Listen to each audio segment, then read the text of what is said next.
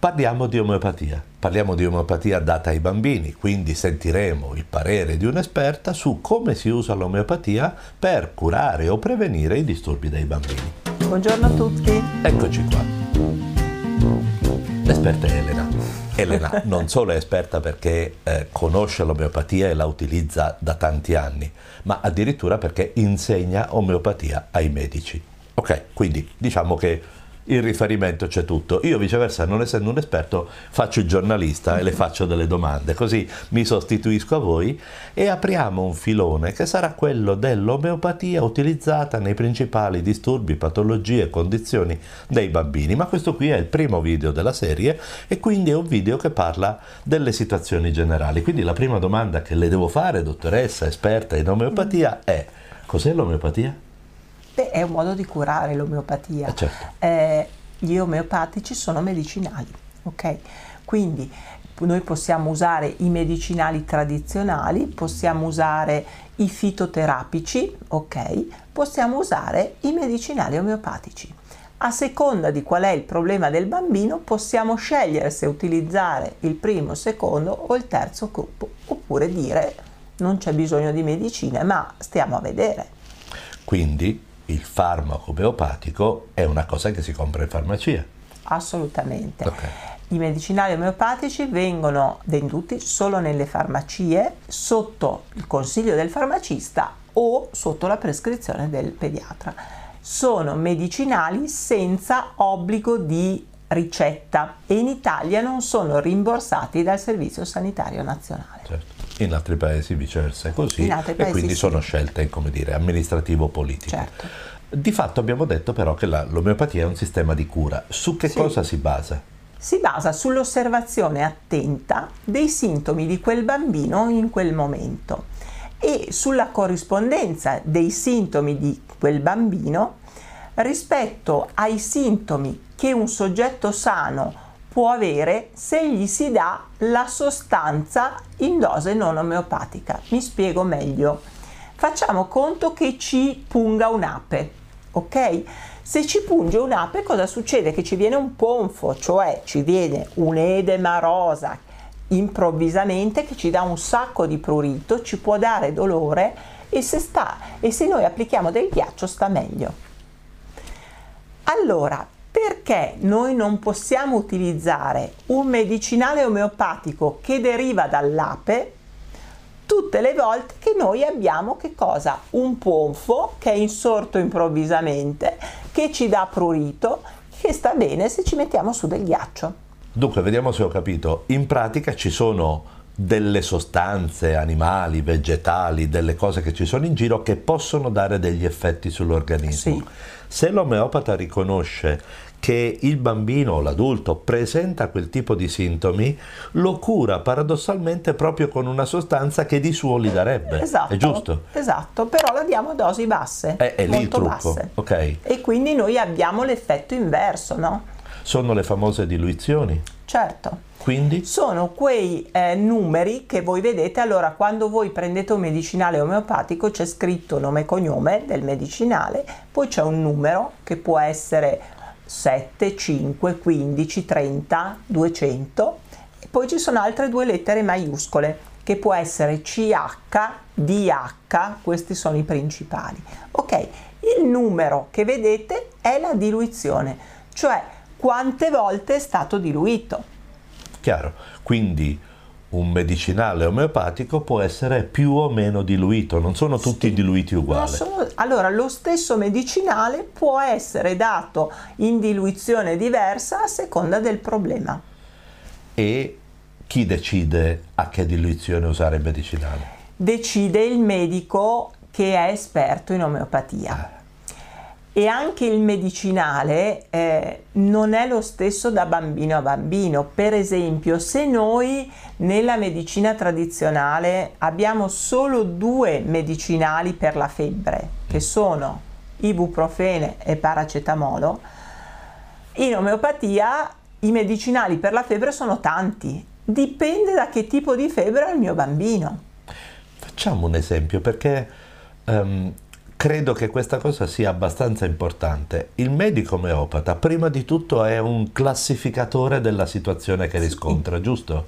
Cioè c'è un'analisi di tanti dettagli che, dal mio punto di vista, il bambino ha la febbre e no, il paracetamolo, gli do l'ibuprofene. Dal tuo punto di vista dipende. Allora fammi un esempio del dipende. Dipende. Allora io, quando lo sanno le mie mamme, quando mi dicono ha la febbre da 2 giorni, ok, alta o bassa, questo lo chiedi anche tu. Beh, cioè certo. A 37,5 oppure 40, benissimo. La febbre a 40 è arrivata subito a 40 nel giro di pochissimo? Oppure ci ha impiegato 2 giorni prima di arrivare a 40? Prima cosa. È salita rapidamente, benissimo, nel giro di 2 ore aveva 40 di febbre, ok, era rosso in faccia, sudava tantissimo, chiedeva tanta acqua, sì, benissimo, allora io ho un medicinale per questo. Invece voi mi dite no. Per esempio, come si chiama? Si chiama Bella Donna. Okay. Tanti dei miei bambini lo sanno che tengono in casa Bella Donna per la febbre. Qualcuno mi può dire no, non suda, non è rosso, ha molto freddo. Allora, i brividi ce li ha Bella Donna, l'altro ce ne ha di meno, però se non suda soprattutto e se non è rosso non gli posso dar Bella Donna, non è quello il suo medicinale, gli devo dare un altro medicinale che è Aconitum. Direi che abbiamo dato l'idea della complessità, poi su questa cosa della febbre e della cura della febbre con prodotti omeopatici, i farmaci omeopatici, ribadiamo, ci torniamo. Certo, quello che voglio dire però è che è un po' più facile di così, nel senso è il medico che vi deve guidare, ma normalmente un bambino la febbre ce l'ha sempre alla stessa maniera, come la tosse più o meno è sempre quel tipo di tosse. Questo vi dice che una volta trovato il medicinale per il vostro bambino, molto spesso è lo stesso che dovete dare per quel problema, ma non potete prendere quello dell'amica, ok? Questa è una domanda che ti volevo fare, cioè i medicinali omeopatici si danno ad personam, cioè indirizzati sulla costituzione, chiamiamola così, sul tipo della persona, o si danno sulla base dei sintomi che presenta? Stai ascoltando Pediatalk. Cosa dicono i pediatri? Cercaci sui social o vai su pediatalk.it. Dipende, se noi dipende. Certo. Se noi abbiamo un problema acuto, la febbre, la tosse, noi dobbiamo darlo in base ai sintomi che presenta. Se noi dobbiamo aiutare un problema cronico, un bambino che ogni 2 settimane ha la tosse, la febbre alta e che ne so, alla fine deve prendere l'antibiotico perché non riesce da solo a superare questa forma virale, allora dobbiamo anche capire più o meno com'è quel bambino come costituzione, no? Quindi se è alto e magro, se è cicciottello e bassino, se è un bambino che mangia poco o niente ed è vivacissimo, oppure un bambino che è pappa e nanna, ad esempio, sono diversi. Quindi se noi gli dobbiamo dare qualcosa di sostegno, dobbiamo darlo diversamente a seconda delle caratteristiche di quel bambino. Quindi abbiamo individuato 2 ambiti importanti: il fatto che si può dare al bisogno per un problema acuto e quindi si valuta sul problema, oppure di sostegno a un problema ricorrente, a un problema cronico, allora si valuta la costituzione, diciamo la costituzione. Diciamola così. E si può dare anche in prevenzione. Assolutamente. Molte delle mie mamme sanno che io amo dare o consigliare una prevenzione, ad esempio, delle infezioni respiratorie ricorrenti dell'inverno. Quindi noi possiamo agire proprio su 3. Cominciamo a settembre, finiamo aprile-maggio, a seconda della stagione, con quella che è la prevenzione, diamo l'acuto quando è necessario, il cronico nei casi un pochino più problematici. Ma quindi tu e i medici che usano l'omeopatia come terapia non date gli antibiotici, non date il cortisone, non fate gli aerosol col cortisone? Noi diamo tutto quello che è necessario dare in quel momento, ok? Noi siamo medici, Poi siamo pediatri, quindi noi visitiamo i bambini, guardiamo i bambini, cerchiamo di capire qual è la situazione, dopodiché pensiamo dentro di noi: posso fermarmi a dare solo un medicinale omeopatico? Ok. Devo associare il medicinale omeopatico a un'altra cosa? Ben venga, si può assolutamente dare. Ad esempio, in alcune situazioni in cui c'è la febbre alta che fa fatica ad abbassarsi col paracetamolo, io dico: signora, diamo anche l'omeopatico. Quello che lei vedrà è che invece di dare il paracetamolo ogni 4-6 ore, glielo dà ogni 8, perché l'omeopatico ci aiuta. C'è una forma batterica? Assolutamente dobbiamo dare l'antibiotico. C'è una forma respiratoria? In alcune situazioni dobbiamo usare il medicinale tradizionale, ci mancherebbe. Infatti è un modo di curare, quindi questo come un altro, il migliore in quel momento per quel bambino. Mi sembra di capire che in qualche modo il trattamento omeopatico entra in via preventiva o anticipatoria oppure a sostegno. Certo. Certo, a sostegno, guardate, anche di terapie molto molto importanti. Ci sono delle terapie che un bambino deve fare per cercare di guarire che creano degli effetti collaterali, no? Alcuni medicinali che danno nausea e vomito, ad esempio, no? Beh, possiamo dare un omeopatico per cercare di contrastare questa nausea e questo vomito, e lui continuerà a fare il suo medicinale tradizionale, perché accidenti, bisogna che lo faccia per guarire.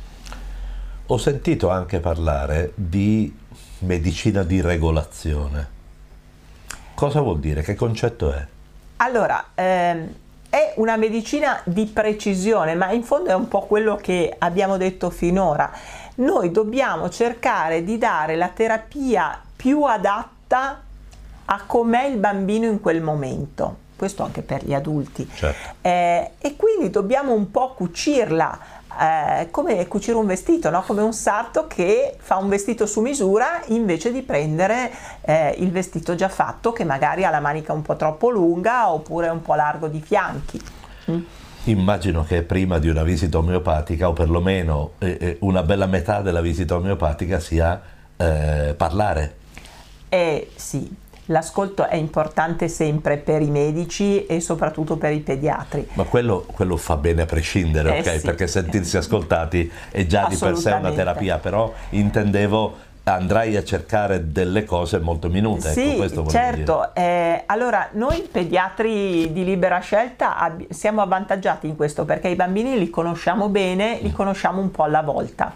E allora cosa dobbiamo conoscere? Dobbiamo conoscere quando vanno a letto, quando si svegliano, cosa mangiano, cosa preferiscono mangiare, come mangiano. Vogliono mangiare ad orario e dopo 2 minuti sono già sazi, ci impiegano un'ora ma mangiano un quintale di cose, si abbuffano però poi gli viene da vomitare, ad esempio, come sudano, se sudano la testa quando dormono, se sudano e puzzano i piedini anche se vengono lavati 2 volte al giorno, come piangono, se hanno problemi quando prendono freddo oppure stanno meglio mezzi nudi all'aria aperta, se sono freddolosi, se sono calorosi. Sono tutte cose che dobbiamo mettere insieme per fare il puzzle migliore, no, del nostro bambino. E noi pediatri siamo avvantaggiati perché queste notizie le acquisiamo un po' alla volta. Certo. Devo dire anche che, sentendoti dire questa cosa, immagino che siamo molto molto lontani dal fai da te. Siamo lontani dal fai da te, sì, quello che vi dicevo, ogni bambino è a sé, quindi un medicinale che va bene a un bambino non va bene al cuginetto oppure al vicino di casa, oppure va bene, però non siete voi che potete dire: beh, la mia pediatra mi ha dato questo, allora prendilo anche tu, perché non è detto. E purtroppo, se non viene dato il medicinale corretto, non funziona. O magari stimola reazioni contrarie. Sì, ma comunque, insomma, per bene che vada non funziona, quindi poi dite: ecco, l'omeopatia non mi ha dato risultati. Quindi è importante comunque, se noi vogliamo utilizzare anche questo tipo di cura, andare a chiedere a persone che si sono formate in questo campo. Beh, ci sono delle scuole, dicevamo, che tu insegni in una scuola, beh, lo dico io, insegna in una scuola internazionale di omeopatia, è una scuola che in tutto il mondo, non so in quante decine di paesi, 22 paesi. Perfetto, insegna omeopatia ai medici, quindi a loro volta i medici che hanno fatto la scuola poi sono formati, preparati e sanno di operare in una maniera omogenea, insomma avere una condotta simile. Siamo estremamente lontani dai concetti un po' di artigianato, un po' esoterici, un po' maghi, esatto. Ok? Siamo molto più medici in questo senso. Esatto, noi siamo medici, poi siamo pediatri, gastroenterologi, ginecologi, dermatologi, oncologi, e poi, oncologi, e poi alla fine utilizziamo l'omeopata. A me non piace dire sono omeopata, io sono un medico e faccio la pediatra, utilizzo l'omeopatia insieme ad altre cose perché la conosco, quindi è importante andare da persone preparate.